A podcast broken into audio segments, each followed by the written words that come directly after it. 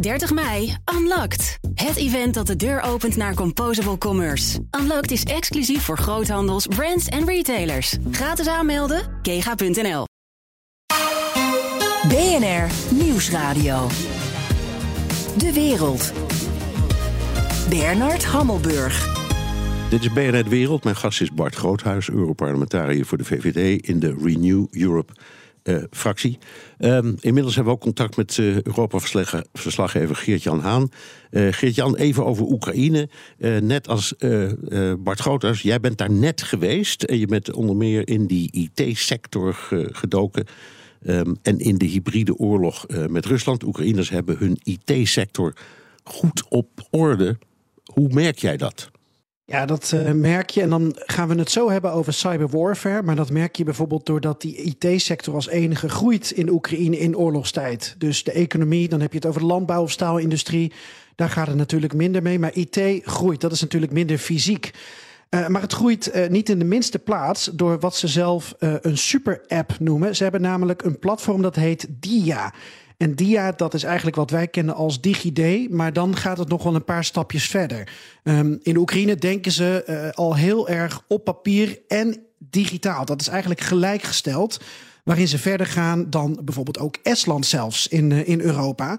Um, en ze denken ook na over het geld verdienen in, in de IT-sector door deze app naar ons te exporteren. Estonia also decided to buy the code of DIA and to deploy the same application in Estonia. And we talked to European Commission and European Commission also recognized that DIA, one of the, let's say, most advanced application in this sphere in Europe, at least in Europe. Ja, dit is uh, George Dubinsky. Hij is de onderminister van Digitale Transformatie, een ministerie waar Oekraïne uh, twee man op heeft zitten. En naast de gesprekken met Europa, met de Europese Commissie, uh, zegt Dubinsky dat ook de Amerikanen al ja, voor Oekraïne de markt op zijn gegaan in allerlei uh, landen in Latijns-Amerika en in Azië kijken of ze die app en dat portaal kunnen verkopen. Want daar zit volgens alles en iedereen muziek in. Ja, maar er zit ook een oorlogscomponent in. het is een DigiD waarmee je Russen kunt opsporen. Hoe werkt dat?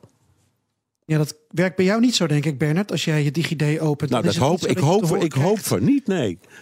Waar zit een Russisch munitiedepot? Maar dat kan dus met DIA wel. Uh, Oekraïners kunnen dus coördinaten doorgeven van uh, uh, Russen in bezet gebied, of munitiedepots of tanks of noem maar op. Uh, bijna een half miljoen keer is dat volgens de onderminister ook al gedaan. En dat zijn dan tips, dat kunnen anonieme tips zijn. Um, maar dat kan ook gelabeld zijn, want het zit immers in zo'n portaal. En dan gaan ze in Kiev gaan ze al die tips na. En er zijn ook aanvallen gebeurd in Mariupol, in Melitopol... op basis van dit soort gegevens. Nou, die het platform DIA is dusdanig modern. En dan kom je ook een beetje uit bij het werk van meneer Groothuis. Dat Oekraïne zichzelf nu ook als toegevoegde waarde ziet voor de EU. Het gaat natuurlijk veel over het kandidaatlidmaatschap wat Oekraïne vooral niet goed doet. Hè, en dat er gevaar is voor de hele EU als je zo'n corrupt land binnen zou halen. Maar dan zeggen ze: jongens, draai het eens om. Wij kunnen een testbed zijn voor Europa. Wij zijn op digitaal vlak zijn we veel verder dan jullie. En dat willen we ook. En uh, we hebben iets te bieden. En jullie hebben ook zoveel westerse partners nu. die ons met die cyberwarfare. Uh, afgelopen jaar hebben geholpen. We, er is gewoon integratie. En we willen wat toevoegen. Meneer Groothuis, u hebt ook dat soort gesprekken gehad in uh, Oekraïne. Kunnen wij lessen trekken uit uh, wat de Oekraïners doen op dit gebied? Gigantisch. We hebben een officiële missie gehad om te kijken, op, ook op verzoek van de Oekraïners, van wat gebeurt daar niet alleen op militair gebied, maar vooral daaronder.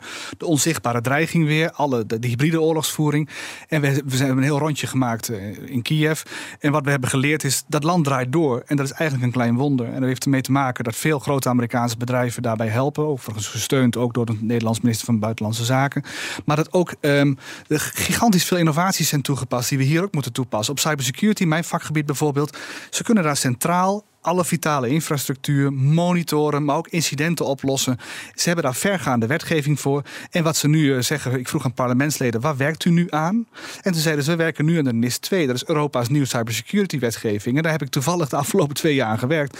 En ze zeggen, dat gaan wij implementeren. En hier in Europa zeggen we, nou laten we nog 21 maanden nemen. We nemen de tijd, want het is heel ingewikkeld. In Oekraïne zeggen ze, we willen het binnen drie maanden geïmplementeerd hebben. Ja, maar je hebt ook landen als Hongarije die ook hier wij weer zeggen, ja dat doen wij Nee, en met Hongaren is nog iets anders aan de hand. Want ik was daar en ik vroeg van de, de hoofd cybersecurity en hoofd desinformatie daar van de Ik vroeg, ehm, waar hebben jullie behoefte aan? En hij zegt, nou, het is nogal een groot land. We hebben eigenlijk vier cybersecurity centra nodig door het hele land... om sneller te plekken te kunnen zijn.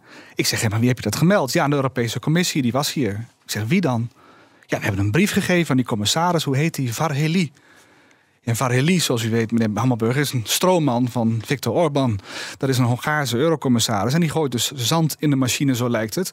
Dus ik heb dit aanhangig gemaakt bij buitenlandcommissaris Borrell... maar ook bij Vestegen en bij Breton. Maar die kunnen nog niet zoveel doen. Want het Om een onderzoek in te lassen. Het is een commissaris, Ja, nee. een van hun collega's. Daar wordt een onderzoek ingelast na een van de collega's op dit moment... om te kijken wat er gebeurd is met die dus de commissie Heeft die- onderzoekt een van zijn eigen Ja, collega's. En zo is het. En die. Hongaar, dat is een, een, een risico in zichzelf. Oké, Geert-Jan, nog even tot slot. Ik begrijp dat iedereen in Oekraïne met mail in de mond praat over de rol van eh, Elon Musk. Wat is daarmee aan de hand? Ja, dat is toch wat anders dan dat nieuws dat meneer Groothuis even Ja. bij ons in het programma eh, brengt. Het tweede nieuwtje al. Meneer Groothuis is goed bezig wat dat betreft.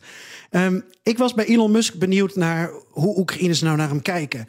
Want eh, er wordt gesproken over een dubbelrol die deze investeerder vervult. Omdat hij inmiddels 42.000 van zijn Starlinks in de Oekraïne heeft zitten. Daardoor blijft Oekraïne bereikbaar. Maar ik heb het aan de onderminister gevraagd. Ehm, ik heb het ook aan de veiligheidsadviseur van Zelensky gevraagd. En niemand wil aangeven of hij nou een vriend of een vijand van de Oekraïne is. Ik heb zelfs gevraagd aan de veiligheidsadviseur van Zelensky: hebben we te maken met een echte Elon Musk of heeft hij dubbelgangers zoals Poetin? Nou, toen zei de veiligheidsadviseur: we denken dat het er één is. Maar in de ochtend kan Elon Musk anders zijn dan in de middag. Het blijft een echte zakenman. En we willen niet te pra- veel praten over eventuele negatieve consequenties. en het blijft dus een lastige verstandshouding. Maar goed, ik las ook Bernard tot slot die Starlinks, die 42.000. Oekraïne zegt, die worden allemaal door andere landen inmiddels betaald. Dus Elon Musk en de Oekraïne hebben gewoon een hele duidelijke zakelijke overeenkomst die via andere landen loopt. Ja. Fascinerend. Zeer fascinerend. Dankjewel, Geert-Jan Haan. 30 mei, Unlocked. Het event dat de deur opent naar Composable Commerce. Unlocked is exclusief voor groothandels, brands en retailers. Gratis aanmelden, kega.nl.